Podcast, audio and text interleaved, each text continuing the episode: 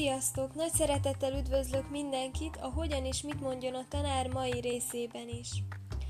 Ez a rész különleges számomra, hiszen az egyik barátnőmmel folytatott beszélgetés során fedeztük fel, hogy egy közös ismerősünk olyan tevékenységekben vesz részt, amelyek onkológiai betegséggel küzdő gyermekeknek és kamaszoknak szólnak. Így két szervezet munkáját és programjait is beszeretném mutatni a nagy közönségnek, ugyanakkor beszélni fogunk arról is, hogy ezeket a programokat hogyan vehetik át, iktathatják be a tanárok is az iskolai munkájukba, majd szó lesz arról is, hogy tanárként mire figyelj, ha tudomást szerzesz, szerzel arról, hogy az egyik diákod küzd onkológiai betegséggel. Az első téma, amiről mesélni szeretnék, az a Jupi tábor amely 2011-ben jött létre Romániában, hogy egy hatékony kiegészítő terápiát nyújtson krónikus betegséggel élő gyermekek és kamaszok számára. Úgy a táborvezetők, mint a táborozók is tudják, hogy a Juppi egy felkiáltás, hiszen a mottójuk az emelt fel a kezed és kiáltsd el magad Juppi, meglásd akaratlanul is mosolyogni fogsz, ez a Juppi tábor módszere. Ugye ez volt a motto. A Juppi tábor a magyarországi Bátor tábor modelljére alakult, amelyről a későbbiekben még szó lesz. A táborok betegség és korosztály szerint szerveződnek kamaszdiabétesz, kölyökdiabétesz, onkológia és reumatáborokra, valamint 0 és 9 év közötti onkológiai beteg kisgyermekeknek, testvéreiknek és szüleiknek szánt családi táborokra.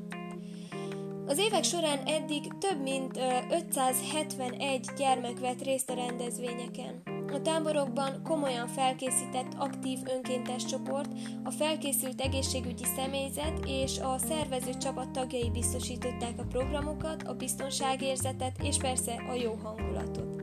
2018-ban például a Juppi 159 önkéntessel dolgozott együtt, akik közül 21 egészségügyi szakember volt. Missziójuk a gyerekek és a kamaszok önbizalmának növelése, önmagukba vetett hitük megerősítése, saját maguk elfogadásának elősegítése, ezáltal elsősorban lelki gyógyulásuk támogatása. Ezt a lelkileg és fizikailag biztonságos környezetet biztosít, tehát a környezet biztosításával érik el, melyben a táborozók megfeledkezhetnek a hétköznapokról, akaratlanul és önfeledten mosolyoghatnak. Ugye a sok mosolygás közben kiderül, hogy talán a betegség csak skatuja. Gyógyító nevetés. Ez a Juppi tábor célja. Amit fontos kihangsúlyoznunk, az a szakmai felkészültség, hiszen minden egyes önkéntes a táboroztatás előtt képzésen kell ö, részt vegyen, amely során nem csak elméleti, hanem gyakorlati tudást is szerezhet. Ugyanakkor táborok után egy leve, levezető workshopon és kiértékelőn is ö, részt vesznek. Ezeken megtudja ö, ugye a személyre szabott értékelését is. Az önkéntesek különböző szerepekben találhatják magukat, így lehetnek menőmanók, házimanók, akár dokimanók is. Ezzel is bővítve tudásukat és ugye szerepkörüket. A következő szervezet, amiről mesélni szeretnék, az a Bátor tábor, ami utat mutatott és nagy segítséget adott a juppi táboroknak és táborvezetőknek is. A Bátor tábor 2001 óta szervez terápiás táborokat súlyosan beteg gyerekeknek és családtagjaiknak, plusz olyan családtagok számára is, akik súlyos betegség következtében elvesztették gyermeküket. A táborok során különleges élményeket különleges élményekkel mozdítják ki a gyerekeket a komfortzónájukból, hogy félelmeik legyőzésével felismerjék, hogy képesek beszállni, szembeszállni nem csak a kalandok során rájuk váró feladatokkal, hanem a betegségükkel is. Mosolycsalnak arcukra és erőt adnak a küzdelmükhöz. Évente ö, ezer táborozót fogadnak, akik arcára ugye mosolycsalnak, erőt adnak a küzdelmükhöz, ugyanakkor a sikerélményt és a kapott megerősítést sem kell elfeledni. Honlapjukon sok érdekes idézet és megszólítás olvasható, én a következőt emelném ki. Kedves leendő táborlakó! Táboraink a daganatos és krónikus betegséggel, betegséggel élő gyerekek és családtagjaik számára adnak életre szóló gyógyító élményeket. Amíg a gyerekek élvezik a kalandokat, egészségügyi biztonságukról orvosok, nővérek, dietetikusok, gyógytornászok gondoskodnak a nap 24 órájában láthatatlanul. Ez az idézet nagyon is jól kifejezi mindazt, ami egy ilyen jellegű tábor jelent. Mivel egy gyermek súlyos betegsége az egész család életét meghatározza, a közösségi kapcsolatok meglazulnak. A jövő bizonytalanná válik, a mindennapi örömök megritkulnak. Elszigetelődés, félelem és kiszolgáltatottság, lemondások, negatív jövőkép és tehetetlenség, akár a kontrollvesztés is jellemző a család életére. A bátor tábor ezeket az érzéseket próbálja feldolgozni, megérteni, sőt, a derűs játékokkal elhesegetni, hiszen a tábor körülményei biztonságot nyújtanak úgy a gyerekek, mint a szülők számára is, ahol szembenézhetnek a betegség kihívásaival, valós élményeket szerezhetnek, megerősítő visszajelzéseket, barátkozási lehetőségeket és átélhető örömöket kaphatnak. A táborozás örömei nem csak a táborok alatt érezhetőek, hanem kihatnak a további életükre is, hiszen növelik a gyógyulásba vetett hitet. Esélyt teremtenek a további kihívások vállalására, és egy reményteli jövőképet biztosítanak. Fontosnak tartok megemlíteni, fontosnak tartom megemlíteni Paul Newman nevét is, aki híres színész létére úgy tartotta, a gyerekek a fájdalmas kórházi kezelése után mosolyjal, derűvel és élményekkel rehabilitálhatóak. A legeredményesebben. Ezért 1988-ban létrehozott egy tábort az amerikai Connecticutban, ez lett az alapja a Serious Fun Children's Networknek, amelynek ugye a Bátor tábor is tagja lett. Ha egy kicsit tovább gondoljuk az itt el, elhangzottakat, akkor arra a következtetésre jutunk, hogy ezek a táborok egy és ugye gyermekprogramok teljes mértékben egy jó alapot biztosítanának az iskolában törekvő és történő felvilágosító, elbeszélgető, kérdés-felelet típusú óráknak is. Persze ez egy leszűkített változatban, hiszen a diákok is gyerekek, kamaszok, fiatal felnőttek, akik a rák szó hallatán, ahogy láthattuk, csak a rosszat, a sötétséget, a halált feltételezik. Így egy ilyen program bemutatásával, egy önkéntességre buzdító jó szóval meg lehetne, sőt, meg kellene győzni őket, hogy küzdeni mindig érdemes, és hogy mára már a daganatos történetekben a küzdésnek és a kitartásnak nagyobb teret kell biztosítanunk. Ugye köszönettel a gyógykezelések fejlődésének is persze. Itt ugyanakkor arra is fel kell hívni a figyelmet, hogy az önkénteseket felkészítő képzések anyagát, a módszereket mind-mind át lehetne szabni az iskolai elvárásokra is. A podcast részünk második nagy témája is szorosan kapcsolódik az eddig elhangzottakhoz, hiszen az iskolai reintegrációról lesz szó. Egyre gyakoribbak a gyermekek és a kamaszok sorában a rákos megbetegedések. Így a diákok néha több, néha kevesebb időre és általában több időre kiesnek a mindennapi iskolai rutinból. Egyre inkább nehezükre esik fenntartani az osztályközösséggel a kapcsolatot. A legtöbbször ilyenszerű beszélgetések, hogy akkor mi is a rák, hogyan lehet gyógyítani, stb.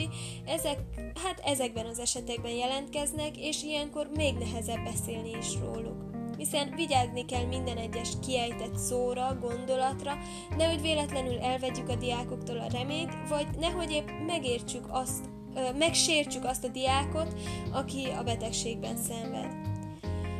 De mi történik akkor, amikor a küzdelem véget ér, és a diákok bátor harcosként uh, ugye készülnek visszatérni az osztályterembe?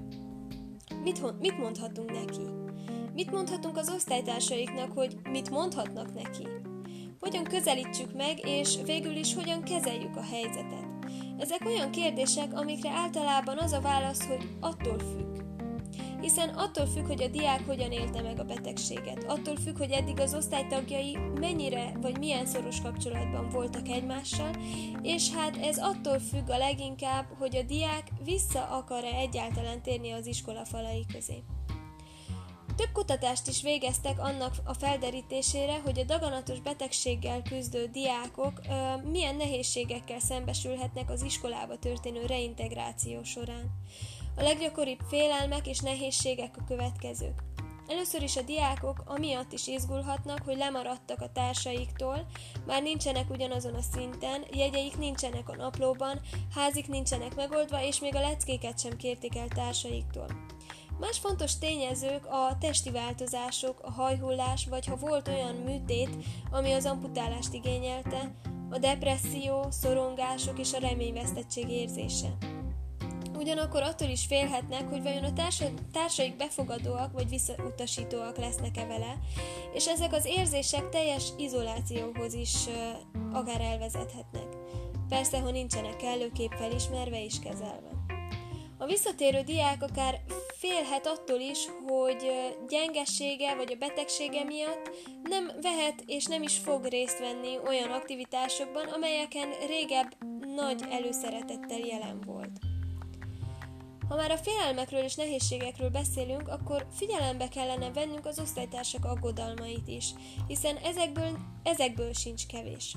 Ezekre is gondolni kell, ezekről is beszélni kell szorongathat, ö, szoronghatnak attól, hogy hogyan beszéljenek vele. Ugye kérdezzenek tőle, vagy inkább ne is hozzák felszínre a sérelmeket, csak azért, mert ők kíváncsiak.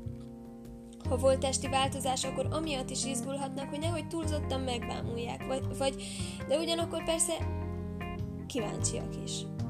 Sokszor ö, csak egy meggondolatlan beszólás lehet viccessé, vagy lehet bántóvá válik a társuk szemében. Így megtörténhet, hogy elhitegülnek majd ö, egymástól a gyerekek. Vagy persze a kisebb gyerekek fejében az is megfordulhat, hogy ha én veled vagy a közeledben játszok, akkor én is megbetegszem majd, és hát nem akarok. Így ezek a félelmekkel és gondolatokkal mindenképp nagyon óvatosnak kell lenni, és figyelmeztetni arra a diákokat, hogy egy véletlen mondatnak is mekkora hatása lehet, viszont a folyamatos hallgatásnak is és mivel a tanár is egy ember, sokszor a tanárok is félelmekkel és negatív gondolatokkal küzdhetnek, hiszen ők sincsenek teljes mértékben felkészítve egy ilyen esetre. Éppen ezért tartom nagyon fontosnak úgy a diákok, mint a tanárok számára is az ilyen felvilágosító programokat, képzéseket, beszélgetéseket, amelyeket tartanak egy-egy juppi vagy bátortábor alkalmával, hiszen ők egészségügyi szakemberek, pszichológusok és képzett, más képzett szakemberek segítségével is foglalkoznak a, a táborozókkal, meg a képzések alatt is. Így az iskoláknak is biztosítani lehetne és kellene a kellő segítséget. Öm, ez a segítség egyféleképpen meg is érkezett, hiszen számos olyan iskolai reintegrációs programról számolnak be a kutatók, amelyek segítségével daganatos betegséggel küzdő diákokat újra, újra az iskolapadba ö, ö, segítenek, és uh, ugye ezek é- ők élvezhetik társaik és tanáraik közösségét. Ezek a programok külön hangsúlyt fektetnek a diákok egymás közötti, a diákok és tanárok közötti, és nem utolsó sorban a diákok vagy iskola és a szülők közötti jó kapcsolat uh, kiépítésére is. Nagyon fontos azt is megjegyeznünk, hogy, uh, hogy kell kérni a segítséget, és biztatni kell a diákokat arra, hogy kérjék a segítséget. Én köszönöm szépen a mai részvételt is, és egy utolsó mondatként azt hangsúlyoznám ki, hogy küzdeni kell és küzdeni érdemes. Felejtsük el, vagy legalábbis próbáljuk meg kicsit háttérbe szorítani a negatív gondolatokat, és meséljük el képletesen diákjainknak, hogy a rákot mosolyjal is le lehet győzni.